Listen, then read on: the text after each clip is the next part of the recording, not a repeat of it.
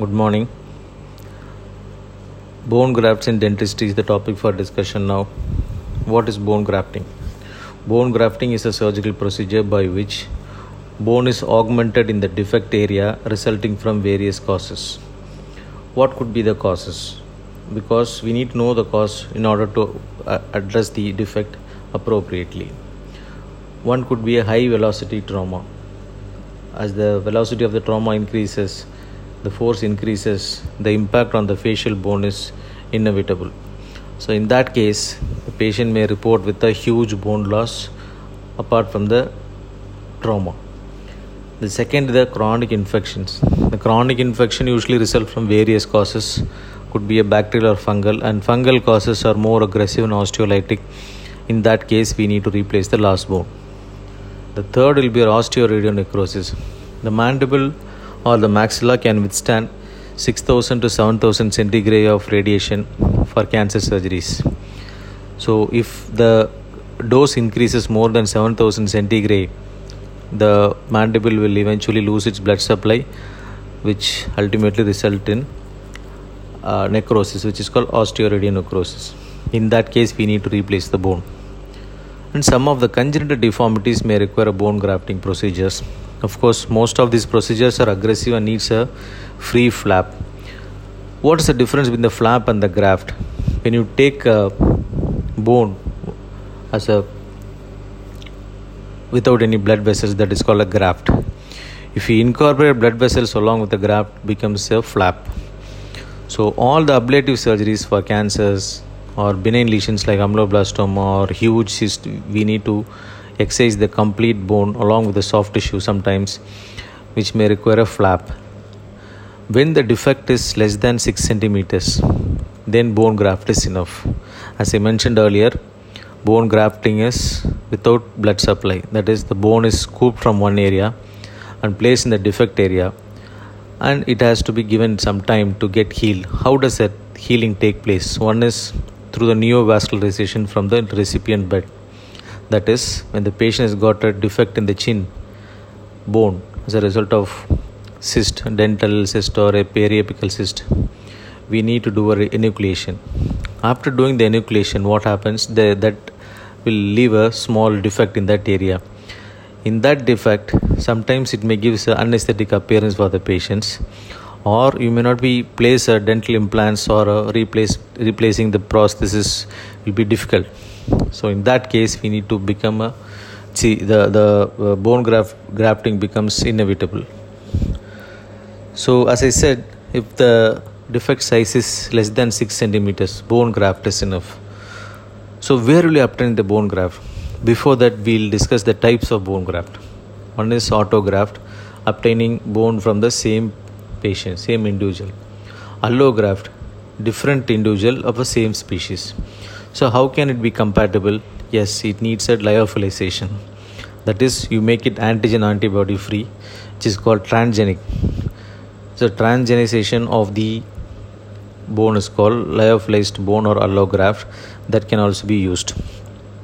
Third is the semi-synthetic material called alloplast, beta tricalcium phosphate, hydroxyapatite crystal. All these things will have a bone conducting facility. So when we discuss about the different sources of bone, we need to talk about the two major components the process of bone healing. One is osteoinduction and another is osteoconduction. Osteoinduction is inducing the bone in the recipient site. What is that inducing? Bone arises from the osteoprogenitor cells which is present in the periosteum region. The periosteum could be endosteum or periosteum, where red blood cells are abundant, in which osteoprogenitor cells, that is, these osteoprogenitor cells are vulnerable to form a bone. Even a minor stimulus can induce that. So, in that place, if you take autograft, that is obtaining bone graft obtained from the same patient, and transfer to that area defect which is having lot of osteoprogenitor cells that induces the bone to form. It's the most safest and easiest way of doing this. This is called osteoinduction. What is osteoconduction? If the defect size is huge, for example, there is a uh, two wall defect in the periodontal pocket. In that area, only two surfaces are intact the other two surfaces are open so now the defect size is long huge in that place you need to add something to conduct the bone formation how to conduct the bone formation using some similar compound or material which act as a conductor. For example like uh, some membranes which are used for used as a conductor. They are called scaffold. The third is the fracture healing. What is that fracture healing? Bony ends are cut but they are very close to each other.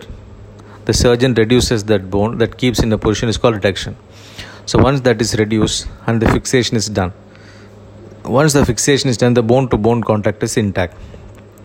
So again that osteoinduction will take place. On the other way for example if the defect is quite long it is exceeding 6 centimeters the space cannot be filled with your regular bone. So in that case you need a scaffold. That scaffold is a conducting media which hold as a holder which holds which is biocompatible to the bone specifically and conducts the bone formation from one end to the another end. The another option is called distraction osteogenesis. What is distraction osteogenesis? Making cut in the bone between the defect and the native bone. And every day 1 millimeter of bone is distracted moved from the site of fracture.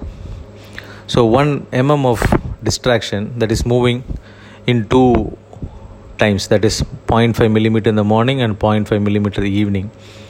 So the distraction slowly moves the bone. When the bone is moved the gap between the bone moving bone and the stable bone will have a callus formation. So that induces new bone and forms a bone at the end of the sixth month. It has got some three phases. One is latency phase distraction phase and the third is the consolidation phase. At the end of the consolidation phase new bone has formed coming to the types of bone. So so far we discussed about the source of bone. Next is the types of bone. What is the type? Based on the structural architecture. One is the cortical bone. Second is the cancellous bone. Third is the corticocancellous block. When i discuss with the wall defects three wall defects or two wall defects we need to place we need to fill the gap with corticocancellous block.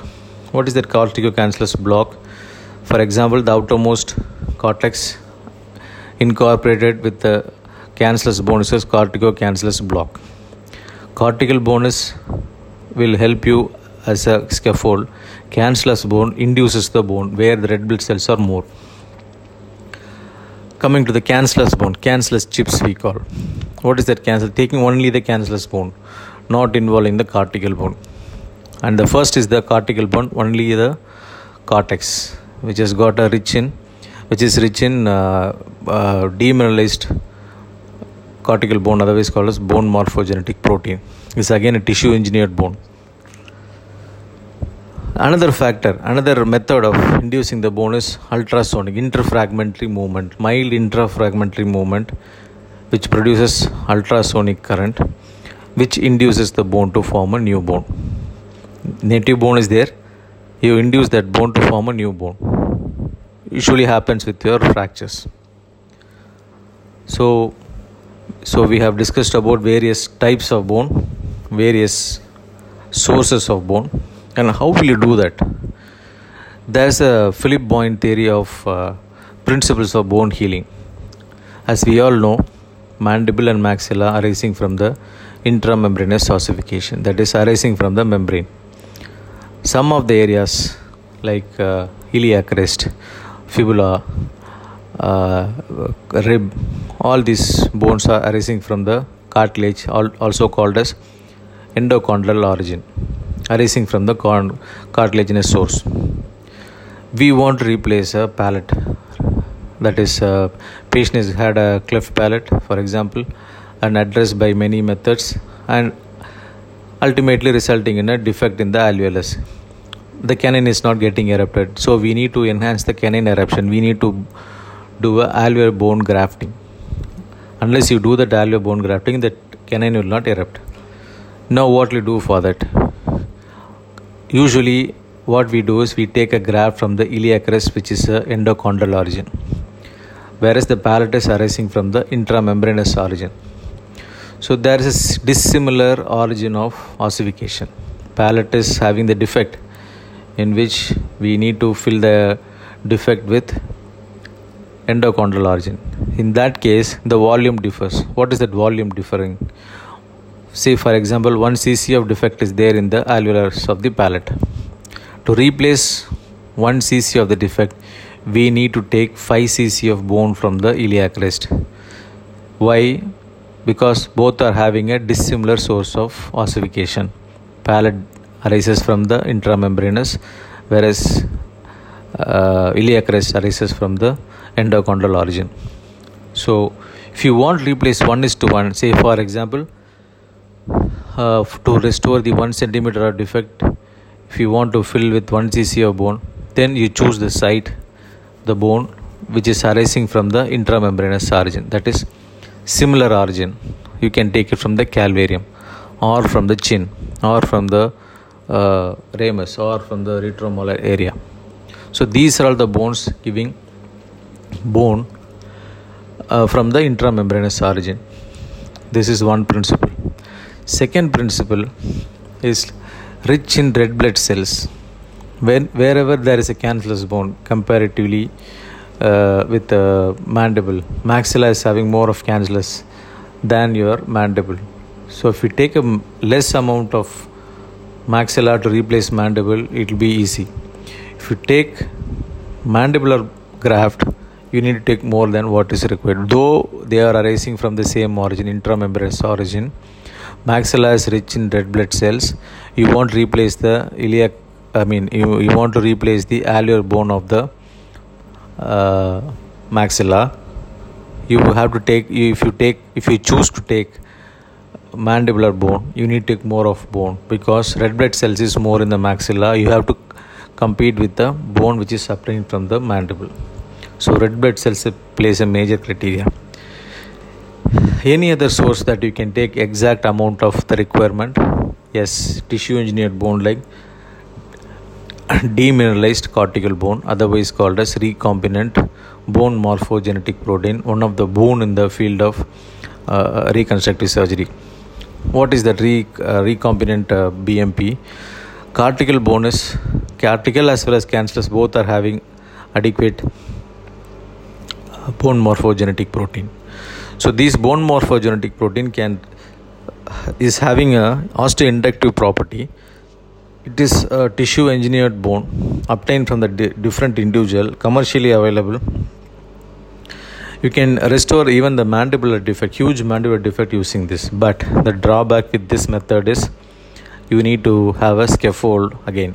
What is the scaffold? if the patient has got a central part of the mandible complete mandible is lost angle to angle uh, there was a lesion that was resected and uh, resulting in a huge defect in that case you need to put a, your bone morphogenetic protein so to conduct that osteoinduction you need to have a scaffold which is again bone compatible material could be a collagen sheet or it be collagen fibers where the osteoinduction is enhanced so, what are the anatomical sources that you can obtain? From head to toe, you can obtain anywhere else. The non essential source. What are the non essential sources?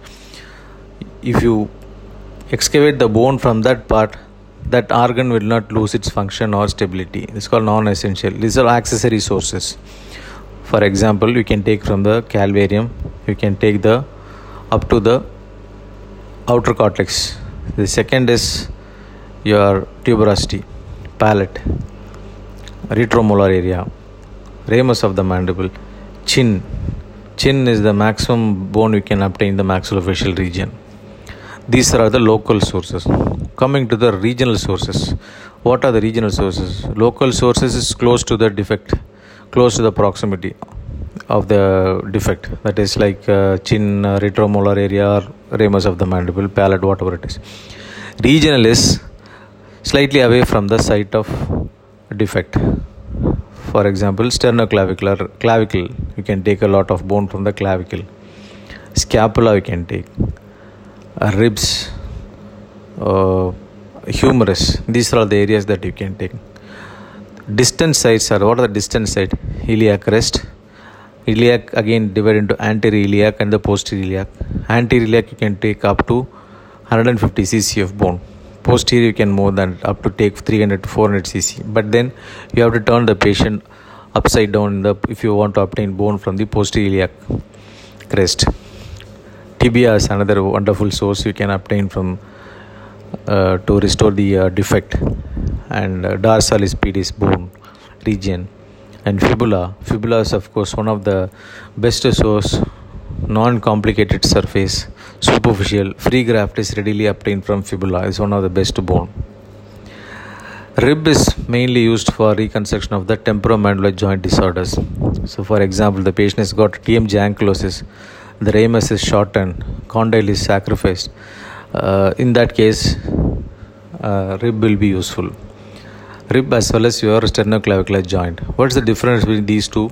Sternoclavicular joint is helpful in restoring the uh, tmj of the adult whereas rib is used for growing patient or children. Why such discrimination? The unpredictable the cartilaginous part is more with your rib so the the patient is growing the condyle also will grow. The condyle which is reconstructed using your cartilaginous part of the rib is acting as a condyle will form until the patient completes the growth.